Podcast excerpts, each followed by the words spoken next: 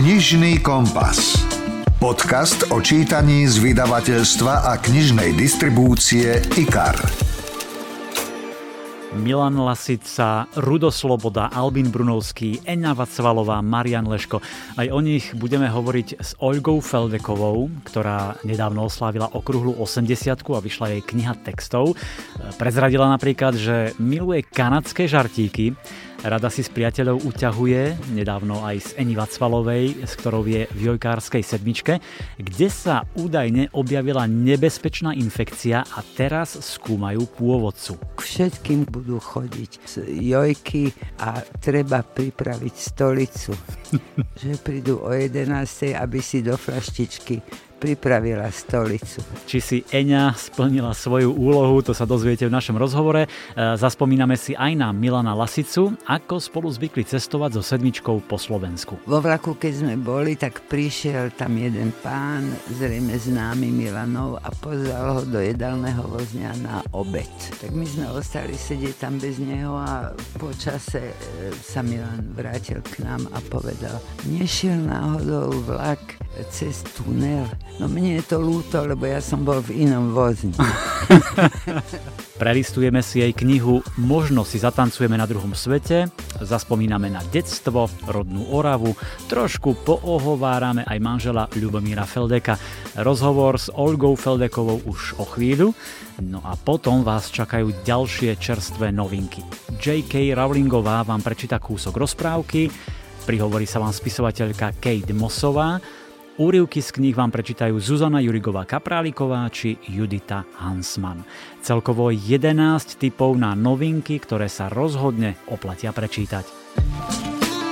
Rozhovor zo zákulisia kníh.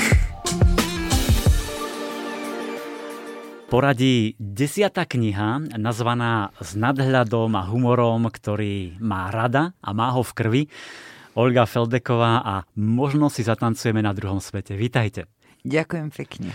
Ja tú knihu som si prečítal s veľkou chuťou. Je tam výber textov za posledné roky, 10 ročia, sú tam rôzne spomienky na uh, vaše detstvo na Orave, plné nostalgie, nadhľadu. Mne sa veľmi páčia tie, kde sa pozeráte na svet a ktoré opisujete z uh, detského pohľadu, detskými očami. Bol to nejaký zámer, lebo mám pocit, že vám to veľmi vyšlo, že ste to perfektne vystihli. Viete čo, čím je človek starší, tým lepšie si pamätá detstvo a nevie, kde si odloží zložil okuliare.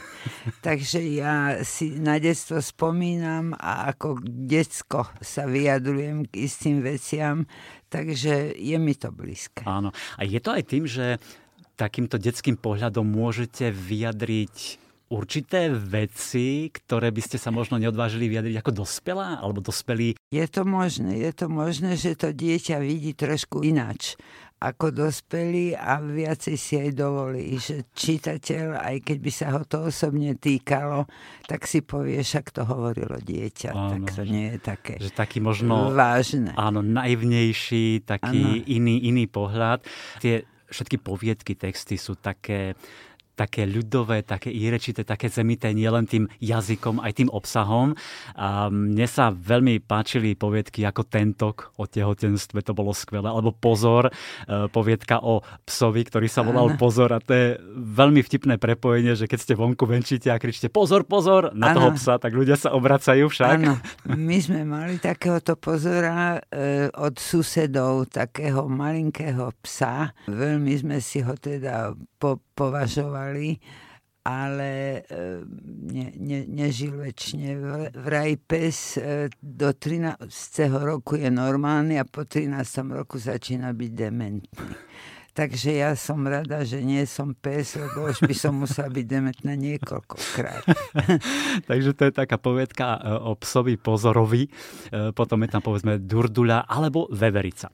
A to ma zaujalo, vy ste niekde vraveli, že to je jedna z vašich možno najobľúbenejších poviedok noviel. Prečo? Viete, čo je to magický realizmus? Aspoň teda chcela som sa k tomu priblížiť. Uh-huh a e, zdalo sa mi, že je to, tam mám väčšiu slobodu písania, vymýšľania všetkého, hoci je pravda, že v každej poviedke spisovateľa alebo v románe akokoľvek sa chce vyhnúť súčasnosti, alebo je to aj magický realizmus. Vždy sa mu tam jeho život ako si vlúdi nedá sa písať bez toho, aby tam ten spisovateľ nebol prítomný. Áno. Takže v tejto poviedke ma to potešilo, že síce som si vymýšľala, že je to magický realizmus, ale bol to detský pohľad a bola som prítomná. Presne, tam ste to spojili, ten detský pohľad a ten magický realizmus. Rada si takto ulietávate alebo fantazírujete? Väčšinou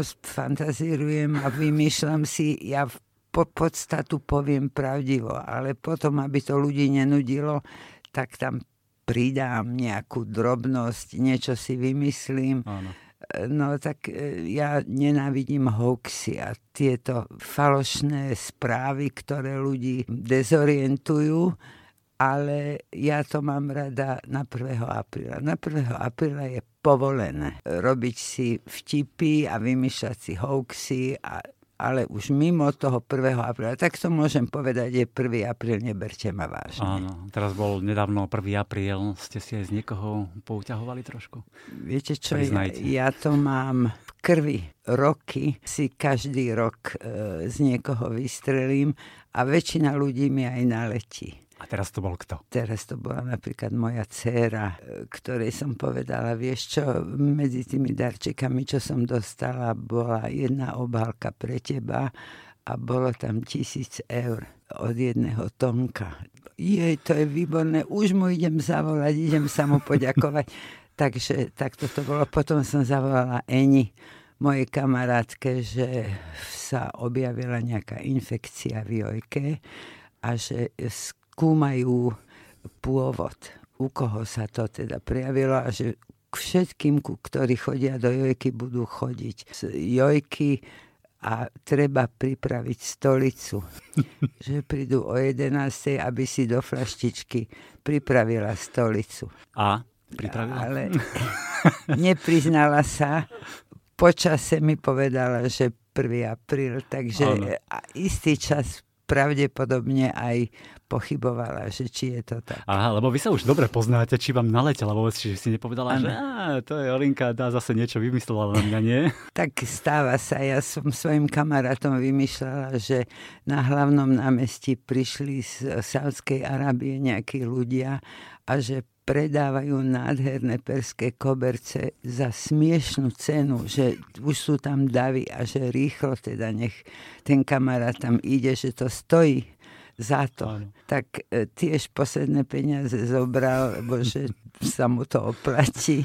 No, a nekúpil, čo? A, a nekúpil. No, teda. A tá dcera, ktorá dostala tú tisícku teda, imaginárno, to bola Katka alebo Anička? Katka. Katka, hej. No tak možno za to vystúpenie na vašom krste pekne zaspievala, zahrala šansóny. Áno. A keď sme hovorili teda, e, dve tejto cery boli na tom krste, Katka spievala, hrala a Anička, ona vlastne aj zostavovala, zostavovala tieto texty. Však? Áno, celú tú knihu. Ona sa hrávala v tých mojich poviedkach starých, novších, aj takých, ktoré ešte neboli publikované. Mm bolo to úplne mimo mňa, ja som sa o to vôbec nestarala, tak som bola sama zvedavá, že čo sa tam dostalo a čo sa nedostalo, ale podľa toho, ako som si prezrela obsah, ešte som to nečítala, tak pravdepodobne vybrala dobre. Dobre, dobre vybrala.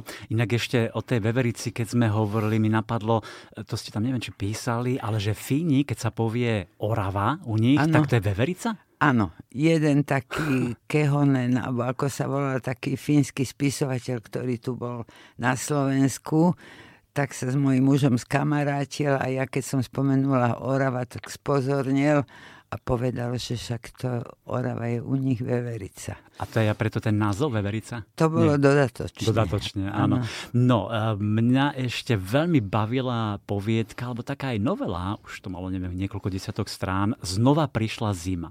To bolo vlastne, ste nás zaviedli do roku 1956, už bol taký odmek ano. po Stalinovi a je to o dievčati, ktoré z Oravy ide do pionierského tábora cez Prahu do Polska.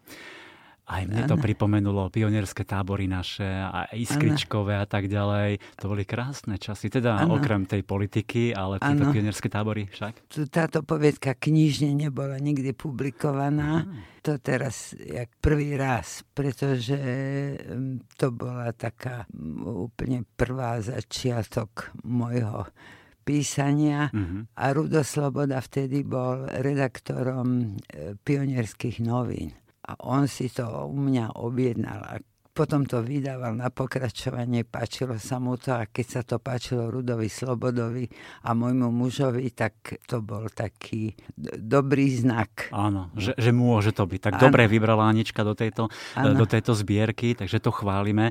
Vy tam inak spomínate napríklad, ako ste aj po vojne nemohli sa hrávať ako deti na poliach, lúkach, lebo tam boli rôzne granáty, to naozaj? Áno, naozaj. Ne, nepúšťali nás, lebo to bolo nebezpečné, ale nebolo to ani celkom kvôli tomu, ale vraj Američania e, vypúšťali z lietadiel tzv.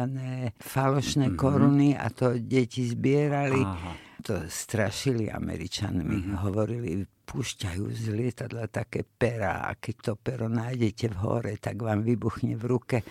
Takže vtedy bol taký... To je hrozné. Ale zaujímavé sú tie spomienky vaše, ktoré tam teda opisujete aj na to detstvo, na tú Oravu. Ale poďme trošku k tej obálke knihy, lebo keď si aj pozrú uh, naši poslucháči na internete alebo v knihkupectve, prípadne už majú doma, tak na tej obálke, ktorá je veľmi pekná, modrá, tak je tam dievčatko.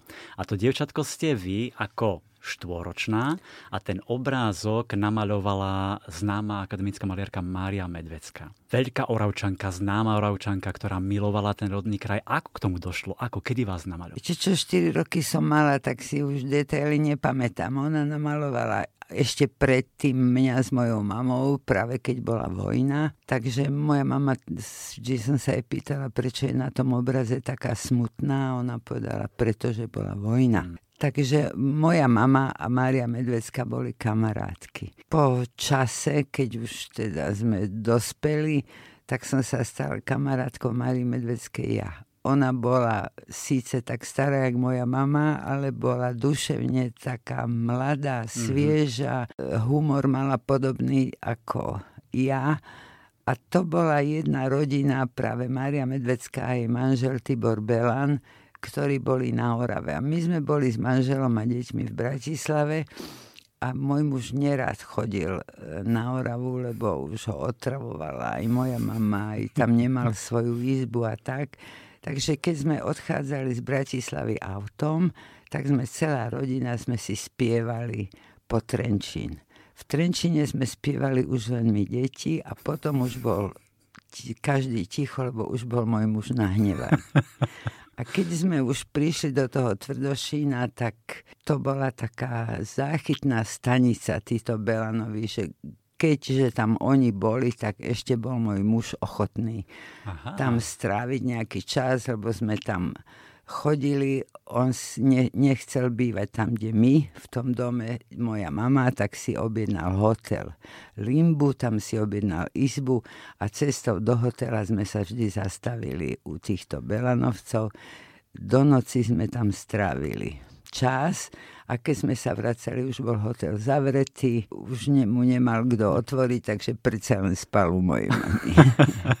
Takže ste si veľmi sadli a vraj Mariu Medvecku mali na Orave všetci radi a každý si ju prisvojoval, že mala a... toľko bratrancov, sesterníc a podobne. Áno, všetci boli rodina. Áno. Vynimočná osobnosť. Inak v tej knihe sú nielen na obálke teda váš obrázok, ktorý ona namalovala, ale v knihe sú kresby a obrazy, myslím, že ktoré sú vystavené v Liptovskej galérii.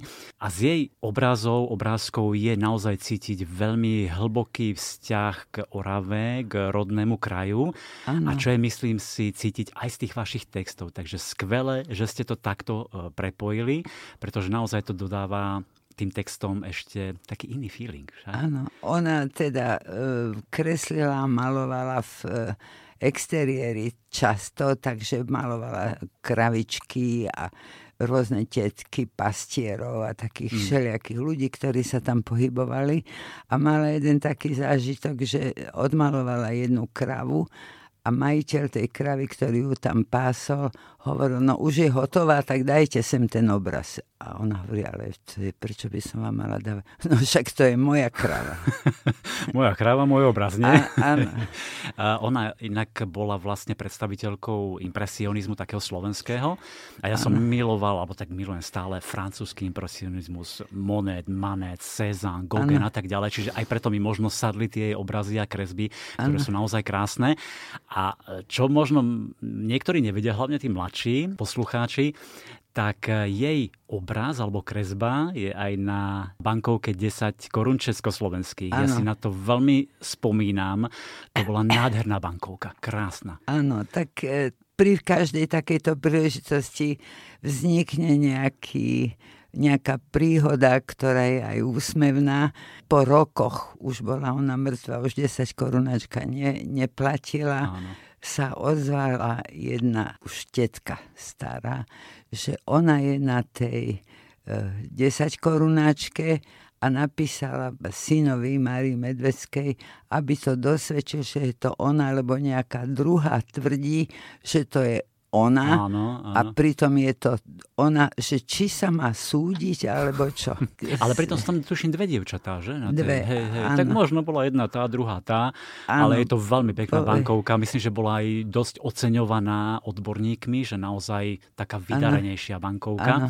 Keď sme hovorili, že teda, že na obálke ste, ste vy ako štvoročná, mám pocit, že ste boli aj na niektorom obraze Albina Brunovského. Lovely Day je bol taký obraz, kde bolo strašne veľa ľudí a medzi medzi nimi som bola aj ja. Potom bola modrá kniha rozprávok, kde som aj ja, aj teda moja rodina nakreslená. Aha. Čiže Albin sa e, zaoberal nami. Áno. My sme sa často navštevovali, bol to náš dobrý priateľ a raz mi povedal, vieš čo, ja ti vytetujem nejaký pekný obrázok na chrbát, na zadok. No, ja, ja som vtedy zaprotestovala a dnes to strašne lutujem. Jo, že by ste chceli takúto kerku, že, hej? By, keby som mala toto, tak samozrejme, keď zomriem, možno by moja rodina to dala vyrezať a nejako speňažila. Tú, tú hej, kožu a prípadne zaramovať. Alebo zaramovať. Mm-hmm. To mi hneď pripomína nejaké také krvavé trillery a krymy a podobne. Áno. Zaramovaná koža. Sa to stáva. Takže a ešte neuvažujete o nejakej kerke maličkej niekde na ruku alebo nie? Viete čo, do, dosť som proti a veľmi teda trpím, aby náhodou moje vnúčatá to nenapadlo. Ak to budú chcieť, tak také, čo sa dá umyť. Aha, to je tá hena, hej, že to vám zmizne po nejakom čase. Áno. Ale na tomto sme e, rovnako tiež si pri svojich cerách hovorím, dúfam, že ich to čo najneskôr napadne, alebo vôbec nie. Áno. V tejto knihe teda sú tie spomienky na detstvo, je tam teda aj o Mári Medvedskej, Máriu mal každý rád, tak sa volá tá poviedka. V takej tej tretej časti sa mi páčili uh, listy, neodoslané listy. Aj tam napríklad list uh, Rudovi Slobodovi, s ktorým ste si boli blízky však. Boli sme kamaráti, sme sa navštevovali. On on denne, keď bol teda v Bratislave, býval v Devinskej Novej Vsi a my sme tak raz do týždňa za ním chodili.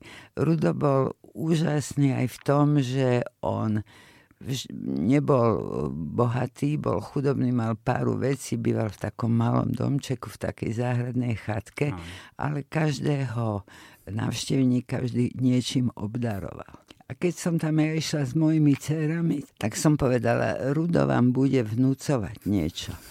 Ale nevezmite to od neho, lebo ako ja viem, on čo to daruje a potom strašne banuje a nahnevá sa na toho človeka, ktorému to dal. No a stalo sa, že e, nám vnúcoval sestra z Ameriky mu poslala také indianské mm, nádobky, že to bolo vzácne, ručne vyrezávané a že to indiani vyrobili, tak zobral tie nádobky a silou mocou to mojim dcerám vnúcoval. Ale oni už boli poučené, no, že to nesmú zobrať, tak sa zdráhali, zdráhali a vtedy povedala jeho žena, že Rudo, nedávaj im to, budeš ich potom nenávidieť. A vidíte, on to robil z lásky, lebo chcel obdarovať, chcel potom robiť ho radosť, to prešlo. Potom, áno, veľmi rýchlo.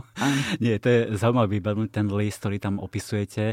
Myslím, že aj píšete, že v niektorých knihách vás spomínal, alebo vás Áno. dal do niektorých kníh. Áno, keďže bol s nami často, tak keďže spisovateľ sa vždy vtesná do, do tej úlohy, ktorú má v tej knihe, tak ja som nemohla byť vynechaná, lebo bol denne s nami. Áno. V tej štvrtej časti ešte spomeňme jednu časť tej knihy.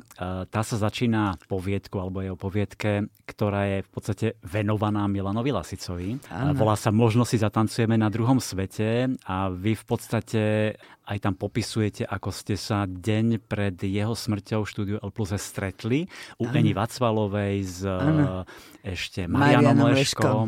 Ako to bolo? Viete čo, veľmi živo si na to spomínam, lebo Eňa to zorganizovala na nedelu. A Milan povedal, že nemôže on v nedelu, lebo v nedelu v L plus S vystupuje. Mhm. Povedala, dobre, tak odložme to potom až po prázdninách. A on hovoril, tak to ja dovtedy nevydržím, ja sa chcem s vami stretnúť. tak sme sa stretli u Eni v sobotu. Bolo to strašne milé stretnutie, Eňa nachystala večeru, tam sme sa najedli a mala jednu mačku, ona má viac mačiek, ale jednu takú, ktorá nikdy k svojmu pánovi neprišla. Zjedla, teda zožrala, čo nachystali, ale nedala sa ani pohľadkať, ani nič. Odporná mačka. A keď sme tam boli zrazu, tá mačka prišla k Milanovi, sedela vedľa neho, nechala sa od neho hladkať. Bolo to také zvláštne. Ja som povedala, že táto autistická mačka, ako sa k tebe teda má, a tá mačka, ona sa urazila. A skočila od Milana na zem a ako taká nahnevaná žena, tak drzo odišla z miestnosti, keby dočiahla na kľúčku, tak trepne dverami. Trestné dverami, áno. A po chvíli teda ju to asi prešlo, túto autistickú mačku, tak sa znova vrátila k Milanovi a sedela pri ňom. Mm-hmm. O pár hodín teda my sme, keď sme povečerali, podebatovali v noci, nás viezla Enina dcera každého domov. Milan v absolútnej pohode, svieži, veselý, najedený. Kto by to bol, tušil, že o niekoľko hodín sa toto stane. A nám spadla vtedy večer knižnica. V tú nedelu, Vtedy. vtedy keď hral A na... sme to, sme to potom konfrontovali, že o koľkej hodine asi a bolo to presne vtedy, keď Milan na tom javisku zomrel. Ešte šťastie, že tam nikto nebol, kde bola tá knižnica, lebo obrovská, so všetkými knihami padla. Takže ja verím týmto. Tým nejakým znamením, že je niečo medzi nebom určite, a zemou však. Určite áno. Aha, lebo aj tej mačky, lebo sa hovorí, že keď je povedzme človek chorý, má niekde nejakú chorobu alebo niečo, tak tá mačka príde, sa usalaší na ňom, na tom mieste. Áno. Čiže možno ako keby cítila. Je to neuveriteľné, tá, táto autistická mačka, ktorá je ďalej autistická. Áno. Kašle ona na svojich pánov. Ale to, toto bolo výnimočné. Hej. Tá poviedka sa volá, teda možno si zatancujeme na druhom svete, podľa nej je pomenovaná celá kniha. E, Ešte povedzte o tom, prečo sa takto volá, prečo by ste si mali zatancovať spolu. Viete čo, keď sme chodili na zájazdy, tak e, sedeli sme na javisku a vždy tam bola nejaká spevačka. A raz tam bola jedna spevačka, neviem jej meno, nebola známa, spievala takú pomalú, veľmi smutnú baladu. Mhm. A uprostred toho spevu mi Milan pošepkal, smiem prosiť. Nedalo sa samozrejme tancovať, tak som mu povedala, no tak teraz sa nedá. A on mi vtedy povedal, možno si zatancujeme na druhom svete. Takže toto bolo také spojenie e, s Milanom a s tancom. A prečo ste vlastne odmietli? Čiže nedalo sa? Alebo Nie, tak... pri balade sa tancovať nedá. A čo by nie? A, ani valčík. Nie. Ale tak možno by ste... No, Čo by si pomysleli aj diváci a ešte aj tá spevačka by bola určite vykolajená. Hej, možno si zatancujeme na druhom svete. Veľmi pekný názov. Poďme trošku od tej knihy k tomu, čo vy milujete a čo je asi vaša taká srdcovka a to je tá sedmička, kde ste ano. vlastne čo, viac ako 20 rokov ano. klosujete a myslím, ano. že najdlhšie práve s Milanom Lasicom ste boli. Áno.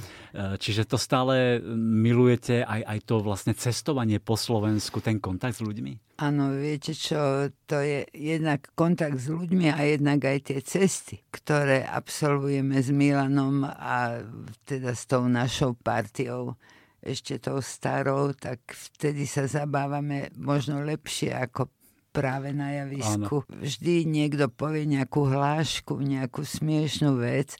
Raz vo vlaku, keď sme boli, tak prišiel tam jeden pán, zrejme známy Milanov a pozval ho do jedálneho vozňa na obed. Tak my sme ostali sedieť tam bez neho a počase e, sa Milan vrátil k nám a povedal, nešiel náhodou vlak cez tunel No mne je to lúto, lebo ja som bol v inom vozni. Typický Milan Lasica. Inak on vlastne hovoril aj o vás, že vy ste veľmi vtipná a že ak sú všetci ľudia na Orave, vo vašom rodnom kraji, takýto, aký ste vy, tak sa tam treba čo najskôr presťahovať. Také niečo však. Áno. A napríklad aj Marian Leško, ktorý je veľký milovník kníh, bol u nás tuto v tomto podcaste už dvakrát, sme sa rozprávali o knihách, tak on povedal, že bez vás by to nemalo šťavu, čiže vy ste taká veselá oravská kopa. Marian je úžasný. Ja rada môjmu mužovi rozprávam, ako sme išli v aute tiež na nejaký zájazd a Milan sedí vedľa šoféra a my Eňa, Marian a ja vzadu. Tak Marian sedel v prostriedku, Eňa z jednej strany a z druhej strany a aby v tej tesnote, čo sme tam boli, sa lepšie sedelo, tak držal Eňu za rameno. A ja som povedala, tak toto je dobrá vec, Marian, tak ja sa tu starám aj o teba, pripínam vám pásy, všetko a ty tu sa muckáš s Eňou. A on mi povedal, ja sa s ňou síce muckám, ale myslím pritom na teba. Vidíte, ani jedna neprišla skrátka. Nie, Marian je tiež skvelý a vlastne aj s Eňou si rozumiete a poznáte a sa dlhé roky. A... To je, to je kamarátka, kamarátka úžasná. Ja mám s ňou, pri každom stretnutí sa niečo udeje. A keď sme sa ešte Poznali sme sa už síce, ale ja som nepoznala jej muža a nevedela som, kde bývajú. Vedela som, že v Devínskej, ale nevedela som kde. A ona nás tiež pozvala na takú malú party. Oliver Andraši tam mal byť a tak. A povedala, príde pre teba môj muž. Ja som ho nikdy predtým nevidela, ale povedala, že budeš na ňo čakať na Marianskej, na rohu špitalskej Marianskej. On zastane, on ťa spozná. Tak ja som sa tam postavila, keďže chodím všade predčasne, tak som tam stála už nejako skôr a išlo auto, zastalo pri mne a ten pán povedal, čakáte na mňa? Ja hovorím, tak pravdepodobne áno. Tak som si sadla do toho auta. Bol to taký plešivý pán, tučný, aj myslím, že škúlir. Pokiaľ som videla, tak som si povedala, chudera je, no tak veľké šťastie neurobila, ale možno je to dobrý človek. Vtedy pri Mandele ešte boli svetla a čakala tam fronta aut a ten pán sa ma opýtal, no a kde to bude? A ja hovorím, tak vy viete lepšie, kde to bude, tak pravdepodobne k vám. A on hovorí, no tak toto nie je dobrý nápad. tak e, už sa potom vyjasnilo, že to nie je Enin muž, tak pri starom moste bol taký dobrý, že ma vypustil, že ma niekde neodvliekol. Tak som bežala zase na to miesto, kde som sa mala s iným mužom stretnúť, ale fľašu som už zabudla. Ako dar u toho neznámeho pána, tak z kyticou som dobehla a keď zastal pekný čierny muž, ja sa mi nechcelo veriť, že by to... Nepýtala som legitimáciu, len som sa opýtala, že vy ste pán Václav? On povedal, že áno. Tak ma doviezol do Devinskej Novej Vsi. Výborné. Ale nezvyknete takto sadať cudzím mužom do auta? Nie, toto sa stalo prvý raz, to bola istota. Ale teda, že potom príde nejaký pekný, fešný chlap a vy začnete pochybovať, že toto je Enin Výborné, výborné. Inak aj v tej sedmičke často dávate historky takéto a príbehy, kde si uťahujete sama zo seba. Mne sa to veľmi páči, pretože to je taká podľa mňa vyššia úroveň toho vtipkovania, toho glosovania. Čiže to je, to je, to je výborné. Ale v tej knihe samozrejme píšete o tom detstve, o tých vtipných, e, zábavných príhodách, ale trošku aj o tých smutných, hoci. E, je to téma, o ktorej mnohí nechcú hovoriť, boja sa, vyhýbajú sa jej, ale vy otvorene o nej hovoríte a to je nádor, ktorý ste prekonali. Píšete o ňom otvorene, s nadhľadom, ale píšete aj to, že ste si vždy mysleli, že takéto choroby, ochorenia, ich spúšťačom je hlava. Len už to nemyslíte. Prečo? Viete čo, do istej miery si to aj myslím, mm. ale Pravdepodobne je to aj genetické, aj je to v strave, aj je to v celom živote. Je to osud. No. A nie je to tým, že máme to v podstate všetci alebo mnohí v sebe, a ale presne tým špúšťačom, áno, že môže byť veľký stres alebo môže, niečo a vtedy to prepukne? Môže to byť tak, hoci ja som to potom uh, redukovala, túto, toto vyhlásenie, pretože ja som si nevedela spomenúť, aký môj stres by toto mohol spúšťať. Mm Stresy som mala predtým všelijaké trápenia o deti s ich chorobami a tak. A vtedy som, nič také sa mi nestalo. A vtedy, keď si žijem spokojne Možno to, ono sa tu niekde kumuluje vo vnútri a, na, a podvedome to vyjde a vtedy to. možno. Hej. Ale vy ste to všetko prekonali samozrejme s rešpektom, s tým, že stalo sa niečo také, ale s nadhľadom, s úsmevom a veľkou silou a práve to inak aj mnohí čitatelia alebo ľudia, ktorí prišli na krst vašej knižky, oceňovali, že máte v sebe stále tú životnú silu, tú energiu, ten úsmev a že to by si od vás chceli vziať, čiže takéto niečo rozdávate. Neviem, ale keď to druhý tvrdia, tak uverím. A spomínate tam aj nejaké historky, tie vtipné okolo toho, ako ste si vyberali parochňu, alebo potom no. s tým kamenárom, to nám povedzte. Chodila som na chemoterapiu a v tej miestnosti na jednej posteli ležal jeden pán, na druhej ja. Aj on tam bol skôr, takže jemu dokvapkala chemoterapia skôr ako mne keď odchádzal, tak sa zastavil pri mojej posteli a povedal, spoznal ma a povedal, pani Feldeková, ja som kamenár, ja som vychýrený, lebo robím nádherné pomníky z karárskeho mramoru, aj fotečku tam viem vložiť potom vybral vizitku, podal a podal, dajte manželovi, viete, pre každý prípad. to je výborné, to musím baviť. A pritom to nemyslel zle, ale chcel pomôcť, ale, áno, ale vyznelo to trošku. Áno, vedel, že nikto tu nie je väčšine. No, tak... ale tak to aj je, nikto tu nie je väčšine a musíme sa vedieť zabaviť aj na takýchto veciach a pozrieť sa áno. na ne s nadhľadom. Vy ste teda pred nedávnom oslávili a síce sa to už je, nemôže alebo nemalo by hovoriť, ale ale myslím, že už to prešlo médiám a vie sa, že okrúhlych 80 rokov. Čo sa mi ani nechce veriť, keď to takto sedíme, rozprávame sa, bavíme, že máte 80 rokov, to je neuveriteľné, ale niekde ste povedali alebo napísali, že starobe sa vyhnú len tí, čo zomrú mladí, ale predsa len Nevyhovoríte sa občas na, na tú starobu, keď sa vám nechce, keď ste trošku lenivá, že jo, ale však je už 80 viete čo, vyhováram, ale vyhováram sa na COVID. Ten ste prekonali nedávno? Prekonala som nedávno a vždy sa poteším, keď sa dozviem, že e, po covide aj pol roka človek trpí. že ťažko sa mu dýcha, alebo sa mu krúti hlava, alebo má nejaké takéto ťažkosti. Mne sa to tiež deje, takže to nepripisujem veku, ale pripisujem to tomu covidu. covidu. Mm-hmm. A čo sa toho veku týka, aj som tak rozmýšľala, že prečo sa oslavuje u niekoho narodeniny. Veď ten človek, ktorý sa dožil, nemá absolútne nejakú zásluhu na tom, že sa narodil. Na začiatku boli rodičia, potom ho vynosila mama, potom ho porodila. Ona si zaslúži hmm. gratulácie a nie ten chudák, ktorý nevie ani ako k tomu prišiel, že sa narodil.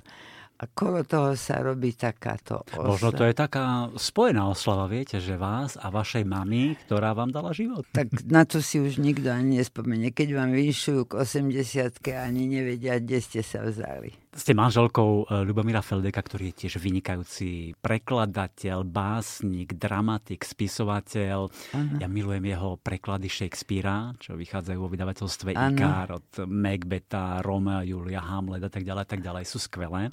Vy ste aj spolu niečo napísali a dnes, dajme tomu si ešte dávate navzájom čítať texty, že povedzme on niečo napíše a posunie vám, že čo na to hovoríte?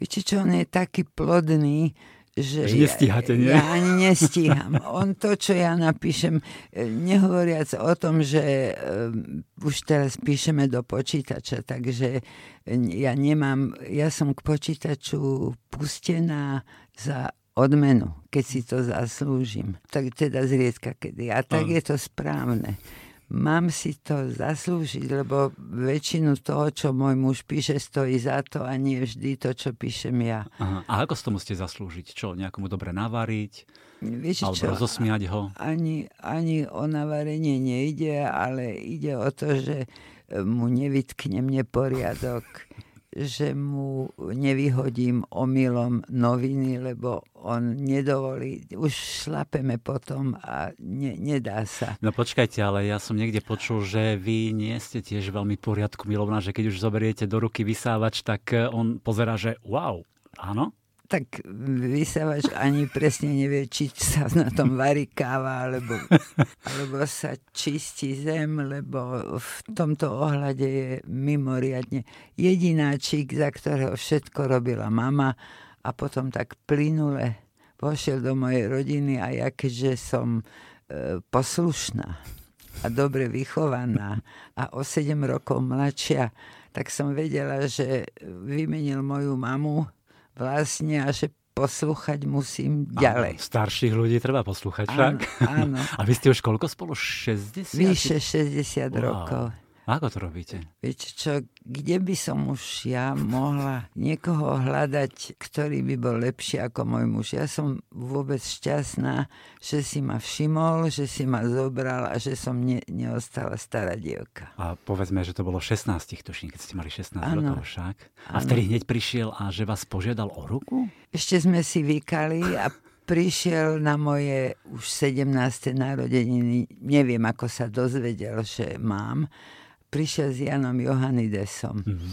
Nebol pozvaný, ja som bola aj dosť taká vyrušená, lebo som mala kamarátsky spoločnosť a on bol cudzí človek, tak prišiel, doniesol nejaký alkohol, my sme vtedy vôbec nepili a pustili sme rádio, pozval ma do tanca a povedal, že slečna, môžem vás požiadať o ruku. A keďže hovorím, že som učiteľská dcéra, poslušná, dobre vychovaná a že starším ľuďom sa nemá odvrávať, tak som povedala, že dobre, No a odvtedy to trvá. Vidíte, tak toto, tomu sa hovorí láska, tá práva láska. Ano. Ste si sadli a, a ukázalo sa, že mal dobrý odhad, nie? keď prišiel tak za vami. A povedal... on určite, on určite. A ja, ja nakoniec tiež, no, každé manželstvo, keď sa ma niekto pýta, že akú radu pre šťastné manželstvo mám, tak hovorím, že taká rada neexistuje. Mm. Človek e, musí mať šťastie. No a ja som to šťastie mala, tak bola by som hlúpa, keby som si po ňom šlapala. Tak, šťastná, spokojná, dobre vychovaná Olga Feldeková. Vyšlo vám veľa textov, knížiek, z tých posledných spomeňme Kým som šťastný, minútové rozhovory a teraz teda najnovšia zbierka textov Možno si zatancujeme na druhom svete. Ja som rád, že sme sa mohli trošku o nich e, porozprávať, zaspomínať si.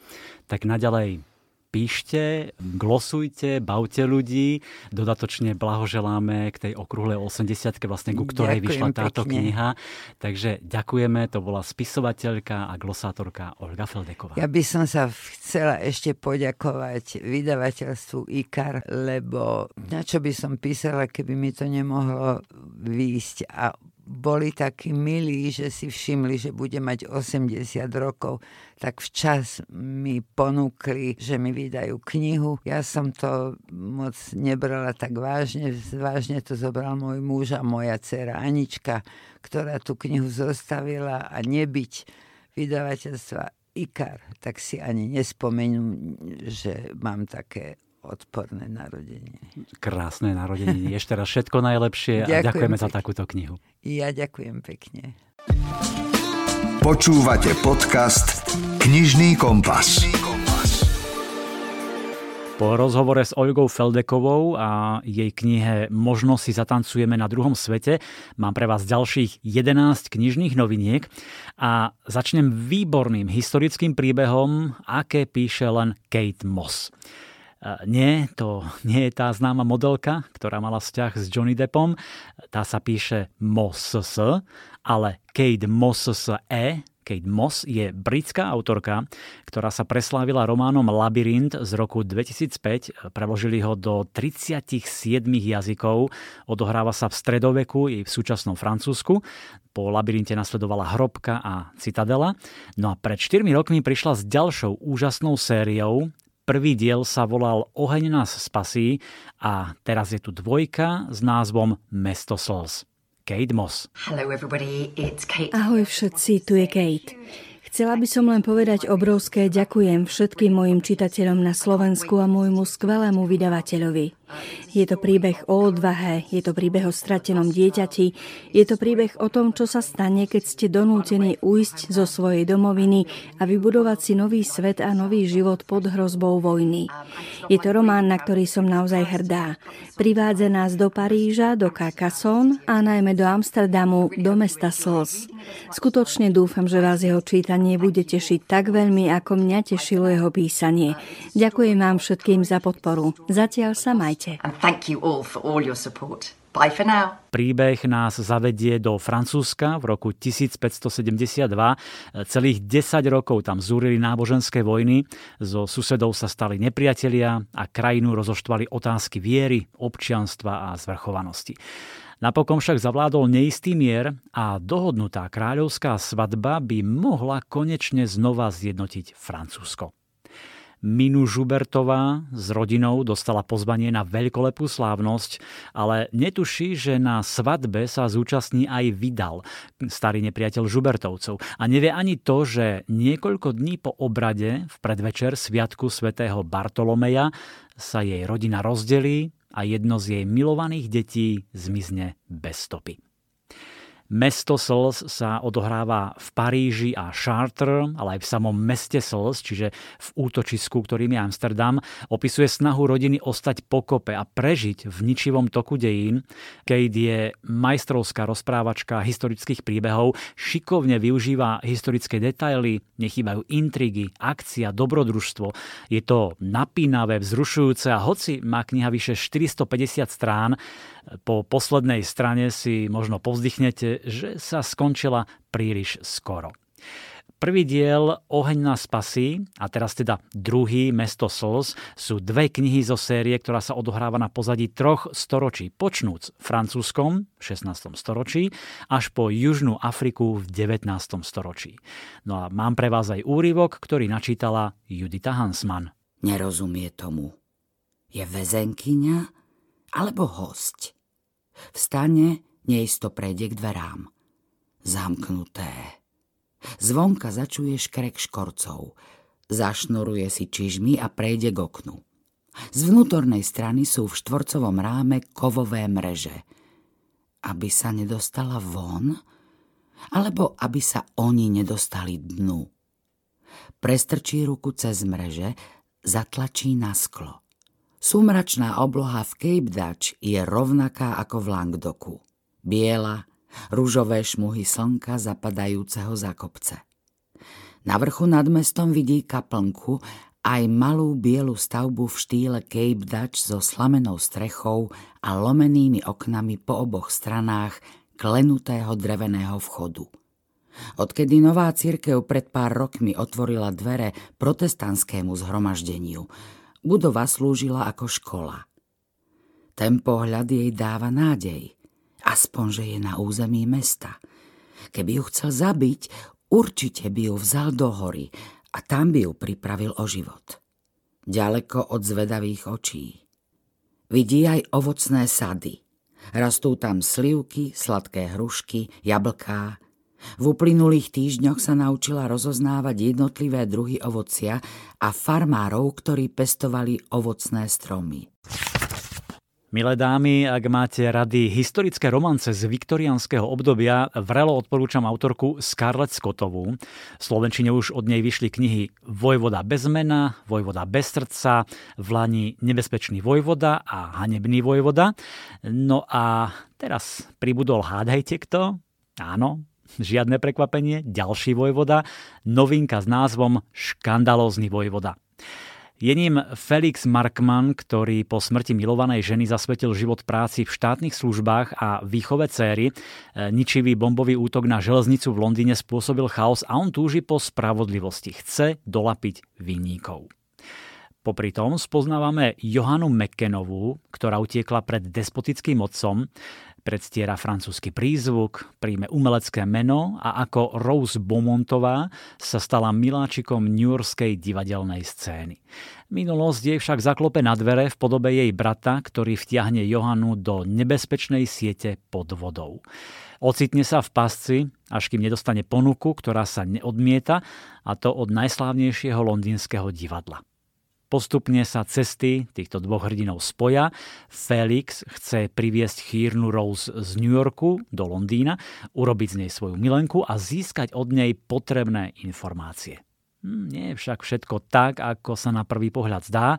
Mnohí majú svoje tajomstvá, mesto je v ohrození a kto vie, ako to dopadne s tajomnou dámou, ktorá Felixovi ukradla srdce. Škandalózny vojvoda je piatý diel série Klub Vojvodov a okrem iného pekne ukazuje, ako sa aj silní a odvážni muži stávajú zraniteľnými, keď sa stretnú so ženami, ktoré im učarujú. Joli. Knihy pre mladých. pre mladých. Ako ďaleko ste ochotní zájsť, aby ste dosiahli svoje šťastne až na veky? Presne o tom je nové Young Adult Fantasy, ktoré vás vtiahne svojou dynamikou, napätím, svižným štýlom a ľahkosťou, pri ktorej zabudnete na okolitý svet. Názov knihy je Bolo jedno zlomené srdce. Hlavná hrdinka Evangeline odjak živá verila v pravú lásku a šťastné konce, až kým nezistila, že sa láska jej života chystá oženiť s inou. V zúfalej nádeji, že svadbu zastaví a vylieči svoje zlomené srdce, uzavrie dohodu s charizmatickým, no podlým princom srdc Jackson. Ten od nej na oplátku za svoju pomoc žiada tri bosky. No už po prvom bosku Evangelín pochopí, že vyjednávanie s nesmrteľnými je veľmi nebezpečná hra a princ srdc chce v skutočnosti oveľa viac, než mu slúbila. Bolo raz jedno zlomené srdce je typ knihy, ktorú nebudete vedieť odložiť, šibalská a prefikaná Evangelín, ktorú si zamilujete. No a Jax, princ srdc, ktorý vás bude prekvapovať. Je to nádherný príbeh o láske, šťastných koncoch, snoch a dôležitých rozhodnutiach. Kniha, ktorá vás nadchne, pri ktorej si oddychnete, pohľadí vašu čitateľskú dušu a keď dočítate, zrazu sa neviete dočkať pokračovania. No a ja vás môžem potešiť, už v októbri vyjde druhá kniha s názvom Balada o láske až za hrob. Teraz je tu však zlomené srdce a úryvok vám prečíta Zuzana Jurigová Kapráliková. Evangelín presvedčila Agnes, aby jej dovolila pracovať v otcovom tajnom knihkupectve.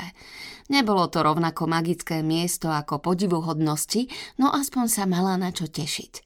Aj keď niektoré dni sa cítila ako jedna zo zaprášených kníh v zadnej časti obchodu. Výtlačky, ktoré boli kedysi obľúbené, no teraz o ne nikto ani nezakopne.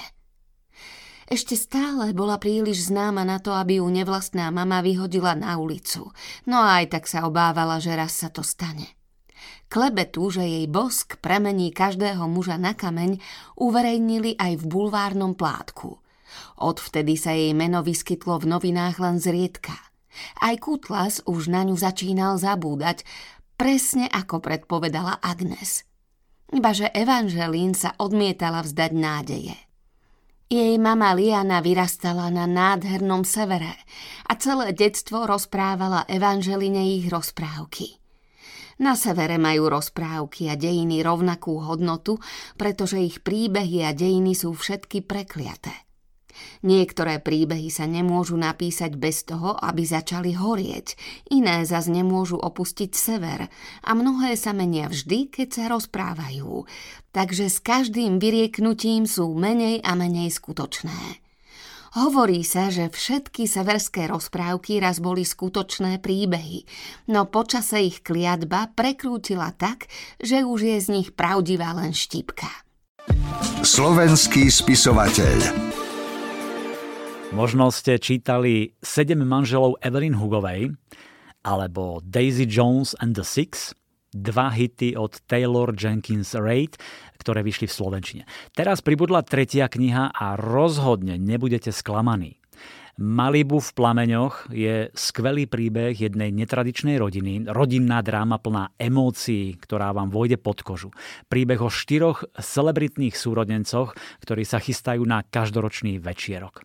Každý z nich má svoje starosti, trápenia, ale aj tajomstvá a keď dôjde k samotnému večierku, ako by ste na ňom boli, ako by vás tam pozvali a vy si to teraz užívate. No ale pekne po poriadku. Ocitáme sa teda na Malibu a Nina Rivová usporadúva každoročný večierok na rozlúčku s letom.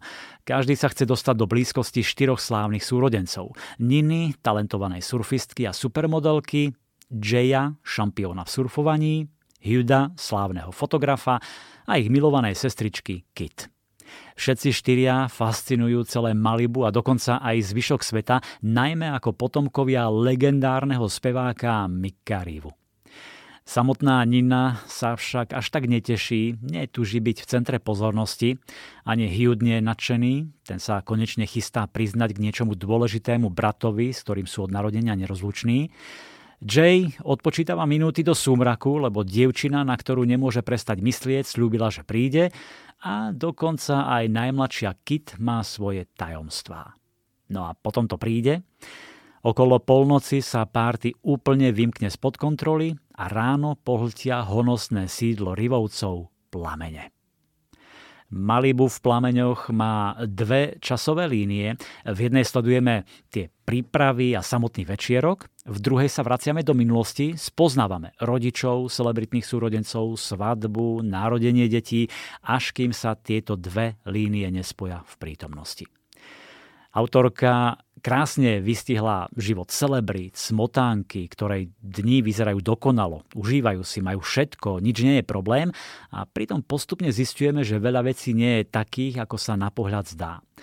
Taylor Jenkins Reid je vynimočná najmä, najmä štýlom, akým to všetko podáva. Všetky tie vzťahy, radosti a starosti, úspechy, neúspechy, podrazy, slávu, celebritné pozlátko, závislosti, sex, Všetko opisuje jedinečným spôsobom, ktorý si zamilujete, podľahnete mu, budete to prežívať a cítiť.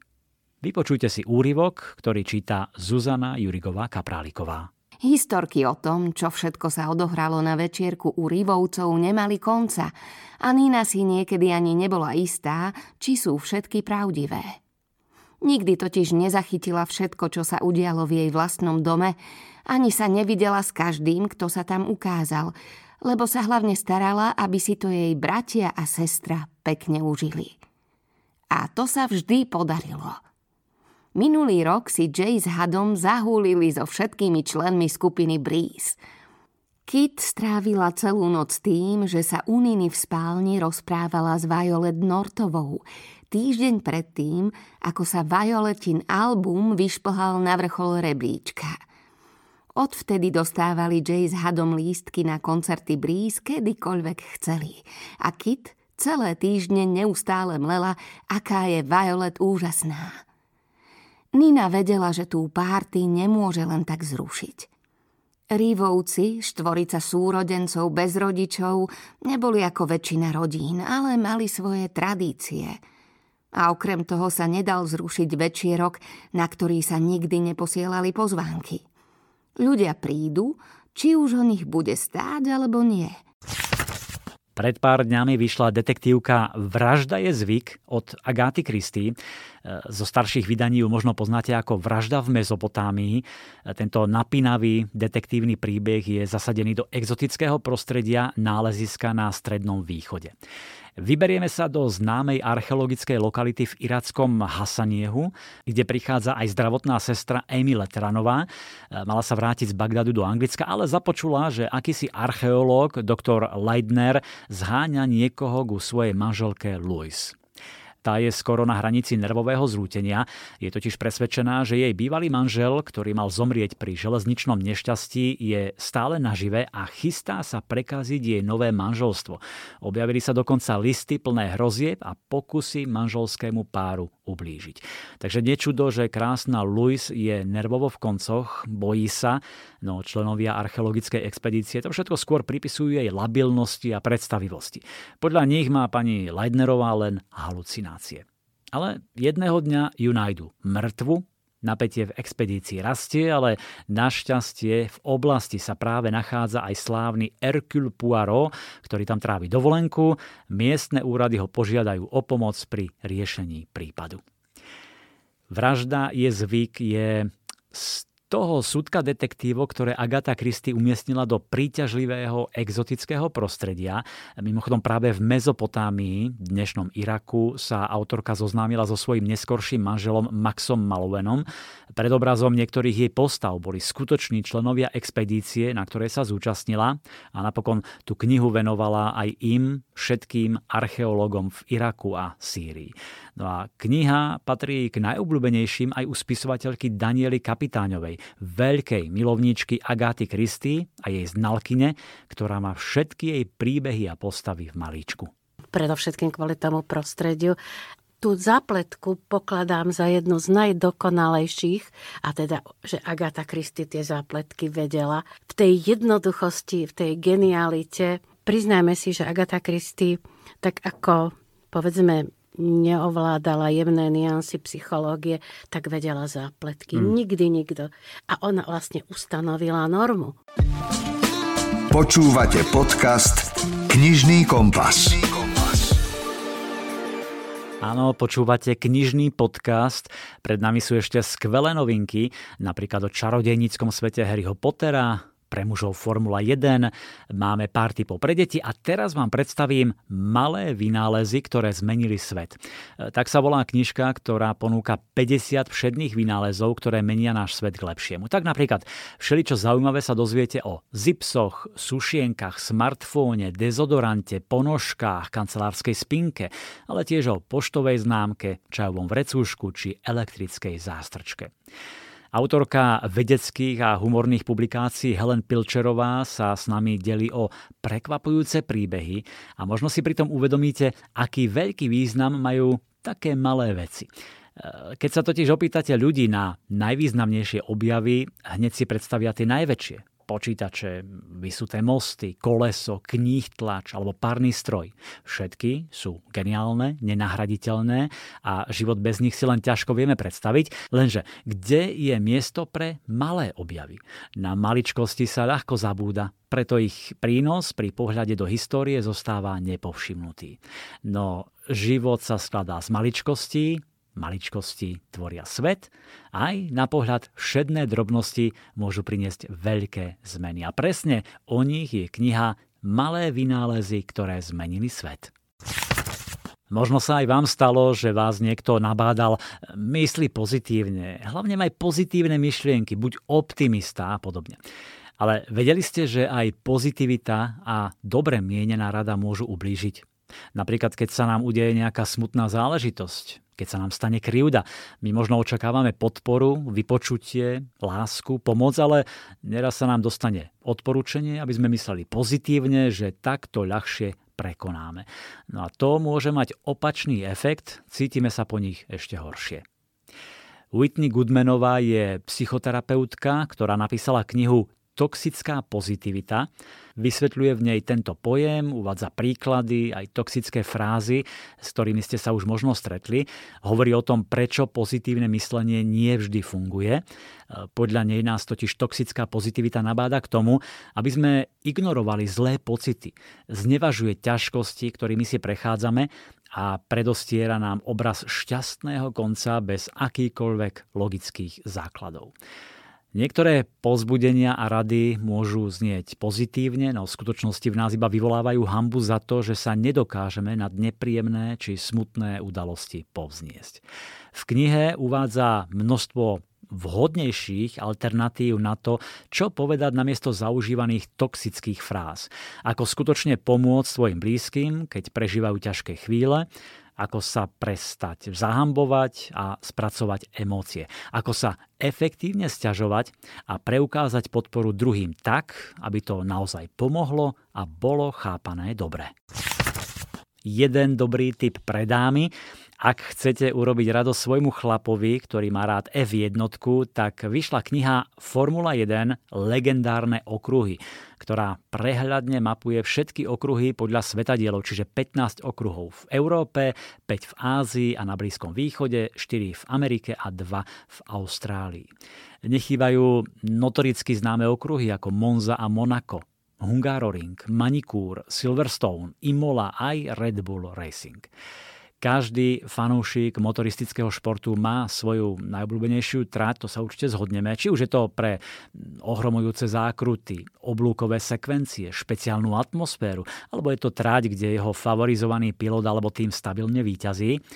Eh, veľké ceny v rámci majstrovstiev sveta F1 vrátane roku 2022 sa konali na 75 okruhoch v 34 krajinách sveta, ale 26 okruhov predstavuje to najlepšie z nich a v tejto plnofarebnej knihe nájdete tie okruhy, ako ste ich ešte nikdy nevideli úžasné satelitné fotografie sú ostré a detailné, e, také pohľady nevidíte ani v televízii. Uvidíte z hora nielen zákruty a oblúky okruhov, ale aj to, ako sú zabudované do krajiny, alebo ako sa v Monaku a v Adelaide vlnia mestom. Môžete si zvoliť svoju boxovú uličku a pedok, kontrolnú väžu a tribúnu a keď k tomu pridáte pomenovanie zákrut, rýchlostný stupeň a rýchlosť, získate fantastického obrazového sprievodcu. Aby ste sa ešte lepšie dokázali vcítiť do kože pilota F1, autor vybral 8 zákrut z každého okruhu v tejto knihe, aby vysvetlil, v čom konkrétne spočíva náročnosť ich prejazdu.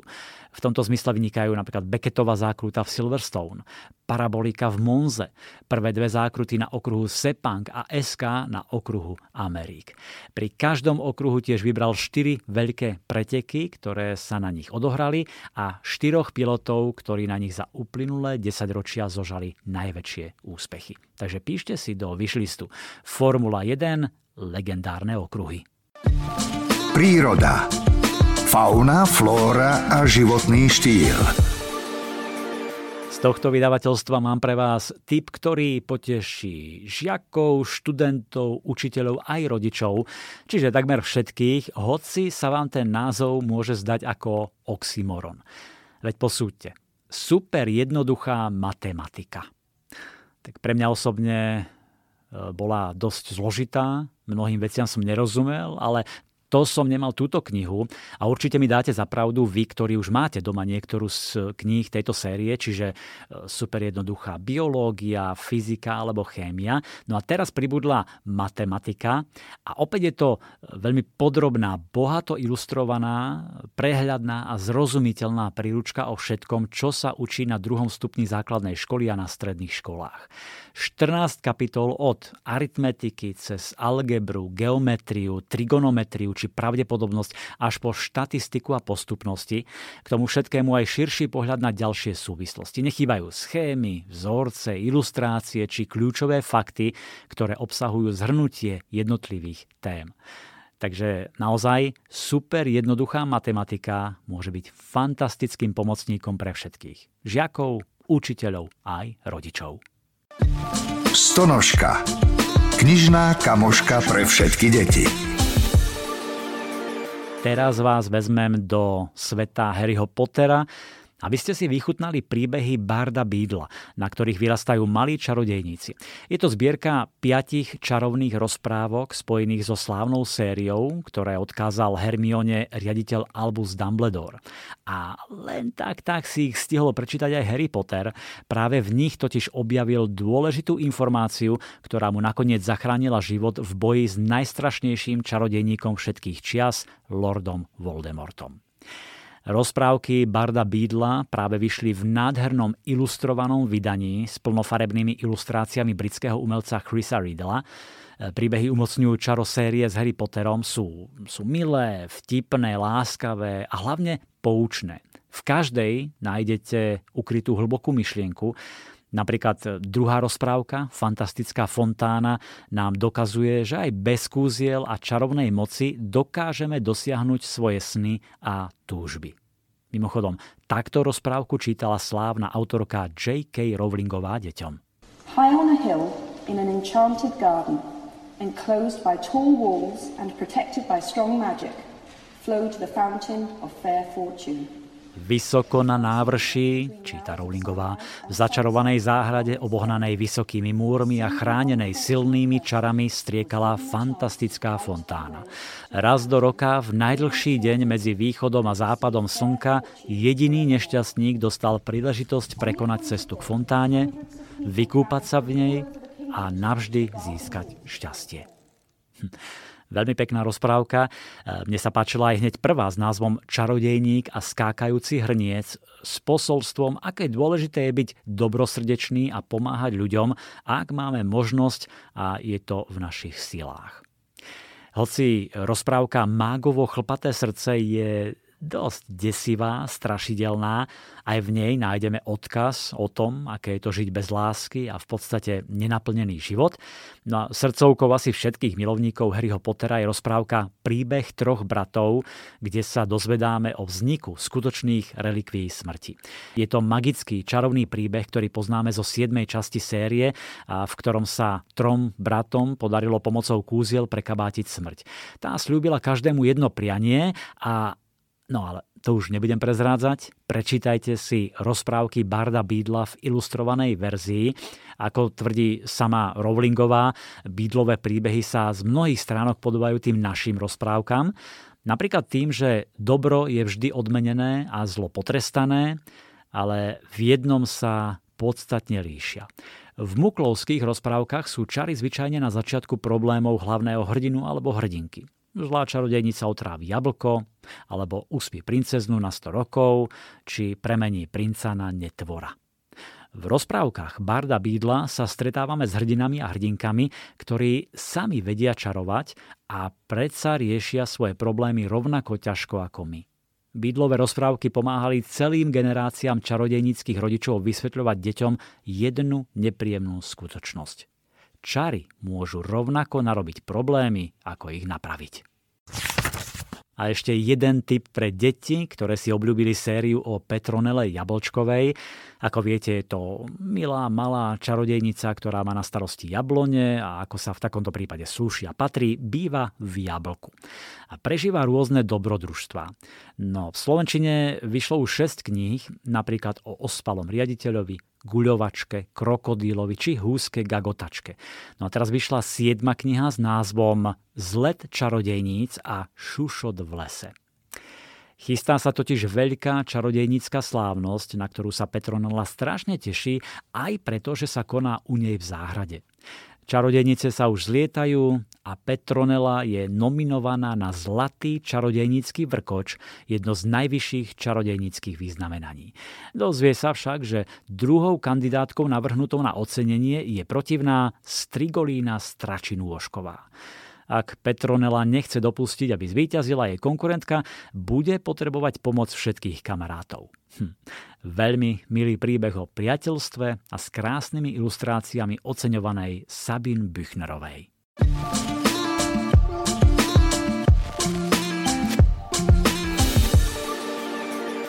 Kto si raz povedal, nemiluj knihy, aby si si nimi ozdobil svoj príbytok, ale preto, aby si nimi vyzdobil svoje srdce i ducha. Veľmi vystižné, pravdivé. Ak si doplníte svoju domácu knižnicu niektorým z našich typov, budeme radi. Potom si aj vychutnajte samotné čítanie, nenechajte tam knihu dlho oddychovať. Knihy totiž majú rady, keď ich čítame. Všetko dobré želá Milan Buno.